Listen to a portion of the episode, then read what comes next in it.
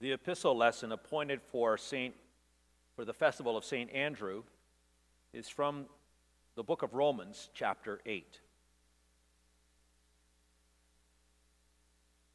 Actually, I think this is actually chapter 10. I don't know why it says chapter 8 there, but it's chapter 10. So there we go. The word is near you.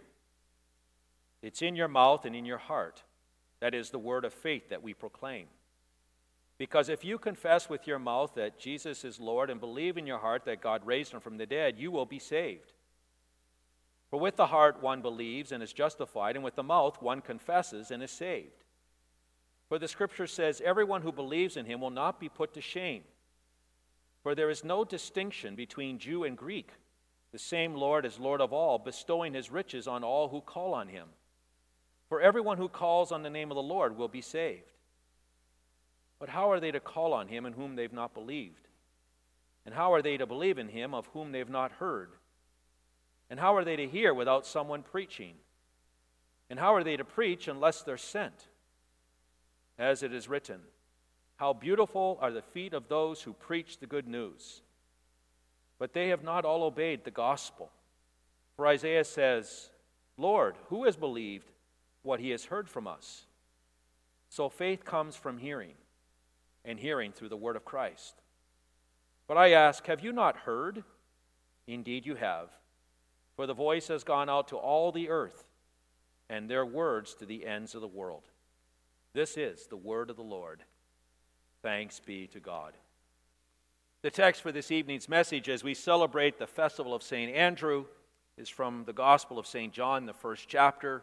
I read these words to you moments ago. You may be seated.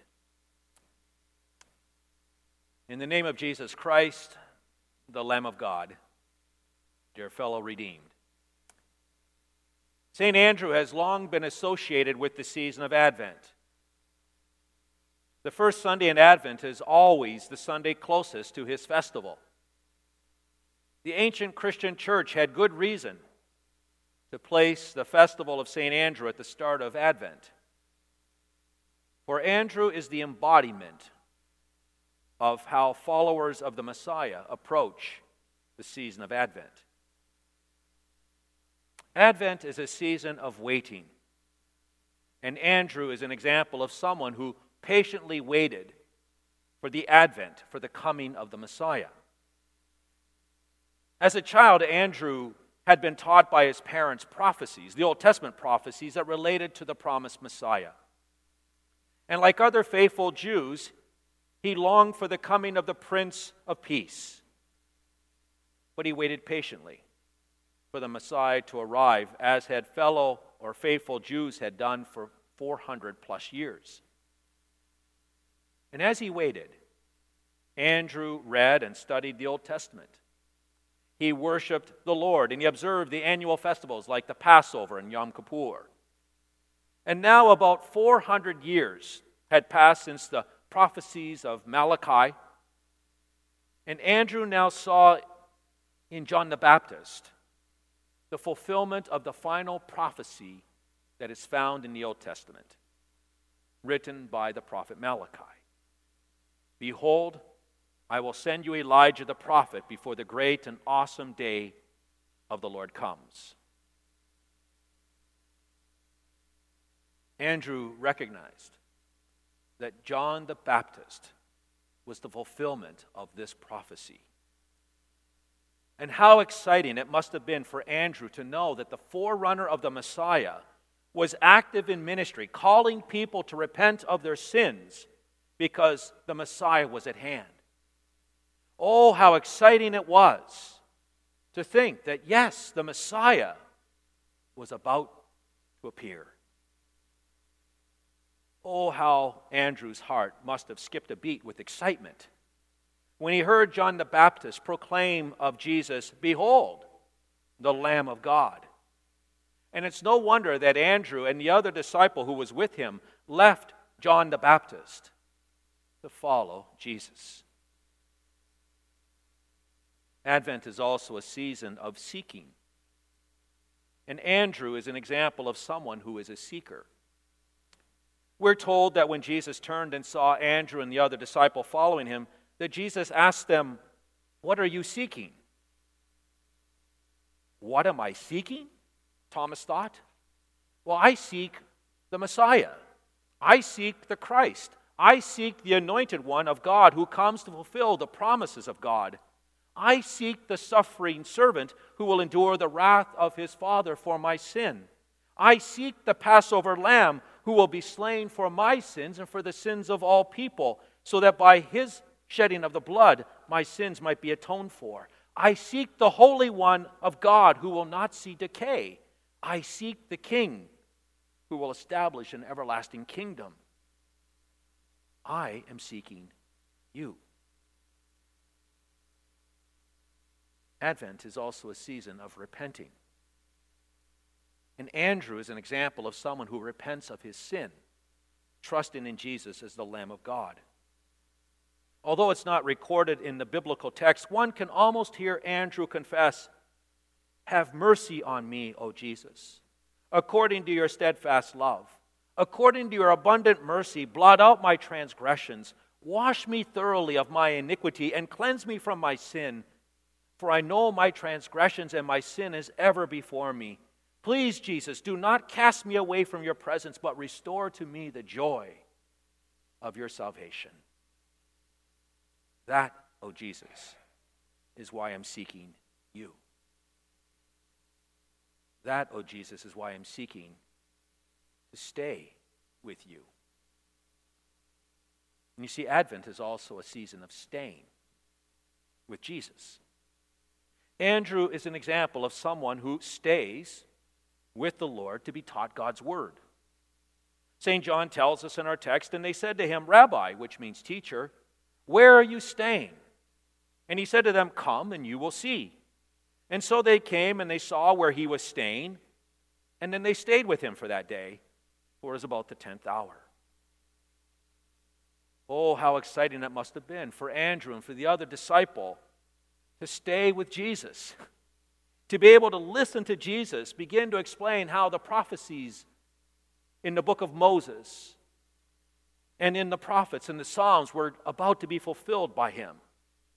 And as Jesus talked, he opened up Andrew's mind and heart to believe that he indeed is the promised Christ, the Messiah. Advent is also a season for inviting. And Andrew is an example of someone who leads someone else to the Messiah. "Come and see," he says. How difficult it must have been for Andrew to pry himself away from Jesus when Jesus was teaching. But pry himself away from Christ he must, at least for a brief time, so that he might tell others that Jesus is the promised Messiah, that the promised Messiah has come. After all, Jesus was a fisher of men. John writes in our text, "One of the two who heard John the Baptist speak and followed Jesus was Andrew. Andrew was Simon Peter's brother. And he first found his own brother Simon. He said to him, 'We have found the Messiah,' which means Christ. And then Andrew brought Simon Peter to Jesus." Advent is a season of patient waiting. And like Andrew, we wait. We wait for the coming Messiah. We wait for his second advent. We wait for famines and earthquakes and tornadoes and hurricanes to be no more. We wait for false prophets and other enemies of Christ to receive retribution for their ungodly ways. We wait for the end of bloodshed and war. We wait for the suffering and persecutions to abate. We wait for the end of disease and sickness. We wait for the devil to be crushed. We wait for the end of sin and death. We wait for the trumpet call of God. We wait for the Messiah's second advent when he returns in glory. We wait for the dead to rise in Christ. We wait to be gathered with the family of God so that we will all be together with the Lord forever. Advent is a season of waiting. But Advent is, maybe paradoxically, also a season of seeking. We wait, yet we seek. You see, knowing that we are sinners, we repent of our wayward ways, like Andrew did. We seek the absolution of the Lamb. We seek the absolution of the King. And like Andrew, we confess, I am a poor, miserable sinner, and I seek the Messiah. I seek the Christ. I seek the Anointed One of God who has fulfilled all the promises of God. I seek the suffering servant who endured the wrath of the Father for my sin. I seek the Passover Lamb who was slain for the sins of the world and for my sins. I seek the King who established an everlasting kingdom. Jesus, I'm seeking you. Have mercy on me according to your steadfast love.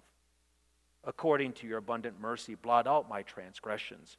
Wash me, Jesus, thoroughly from my iniquity and cleanse me from all my sin, for I know my transgressions and my sins are ever before me. Jesus, please do not cast me away from your presence, but restore to me the joy of your salvation.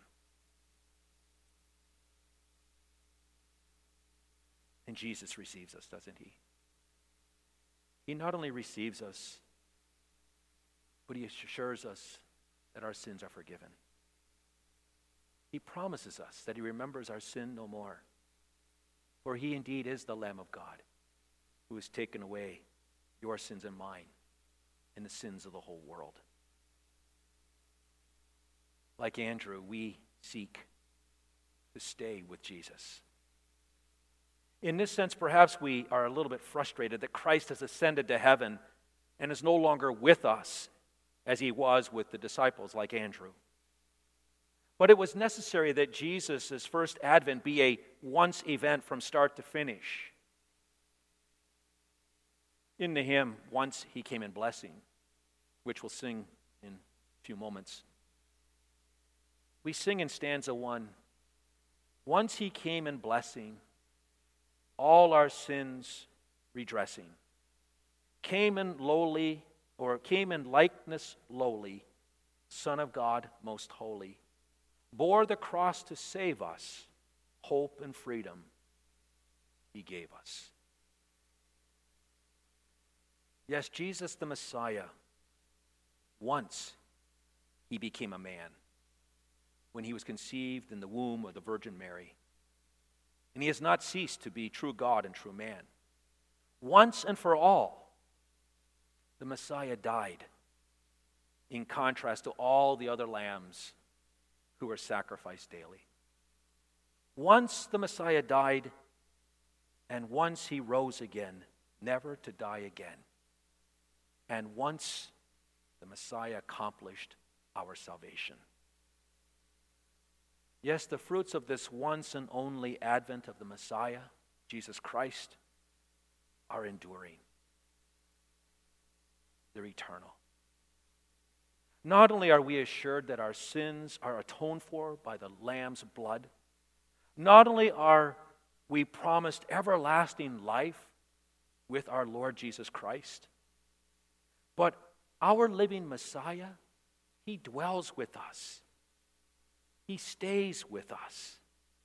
You see, we experience an advent, a coming of the Messiah, every time we read and study the Scriptures. Whenever we hear the word preached, the Messiah comes and dwells with us. When we hear the pastor or a fellow believer in Christ announce God's forgiveness of our sins, Christ stays with us. When we come to the altar to eat the body of the Lamb and drink his blood, we experience an advent, a coming of the Lord. Oh, how blessed we are that Jesus comes and he stays with us. But like St. Andrew, we need to pry ourselves away from the Lord, so to speak, so that we can go to the Simons in our life and say, I have found the Messiah. Or more accurately, the Messiah has found me. Come and see him. The season of Advent and Christmas, well, really any time of the year, presents us with a wonderful opportunity to tell others about this Messiah. To go and tell our family and friends, the Simons that we know, Jesus is the Messiah. Jesus is the Lamb who was slain for the sins of the world. Jesus is the Holy One of God who did not see decay. Jesus is the resurrection and the life. Jesus is the King of kings and the Lord of lords. Come and see him. Come and live in his love and forgiveness. And by the way, who are you planning to invite to come and see the Messiah this Advent and Christmas season? Who's your Simon Peter? As we know from our reading of the Gospels, Andrew was called by Jesus to be one of his 12 apostles. According to Christian tradition, following the ascension of our Lord to his heavenly throne, Andrew continued to preach the good news all around the shores of the Black Sea, and throughout what is now Greece and Turkey. Tradition teaches us, or tells us, that Andrew was martyred by crucifixion in Patras, a city in Greece, in around 60 AD. Yes, he was martyred by crucifixion, but not like his Lord Jesus. He was bound rather than nailed to a cross.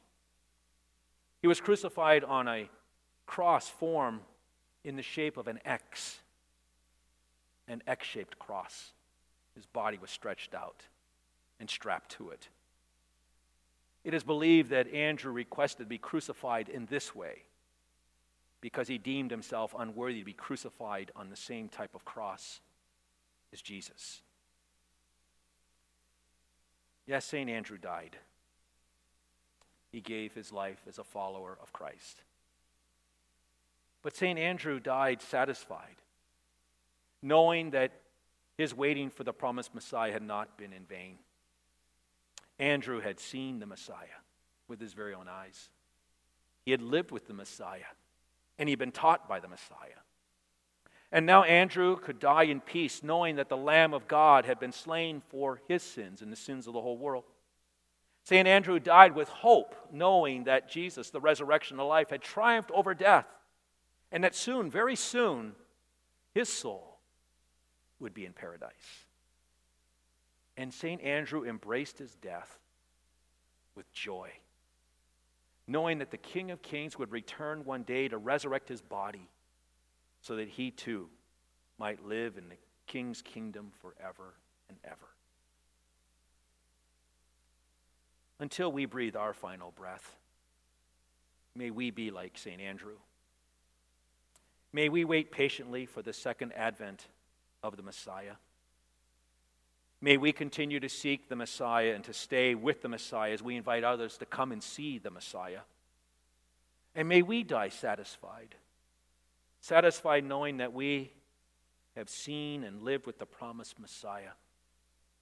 May we die in peace, knowing that all of our sins are forgiven by the shed blood of the Lamb. And may we die with hope in our heart, assured of life everlasting. And may we die with joy on our lips, knowing that our bodies will be resurrected from the dead so that we too may live in the King's kingdom forever and ever. Amen. Let us pray. Come then, O Lord Jesus. From our sins release us. Keep our hearts believing that we, by grace receiving, ever may confess you till in heaven we bless you. Amen.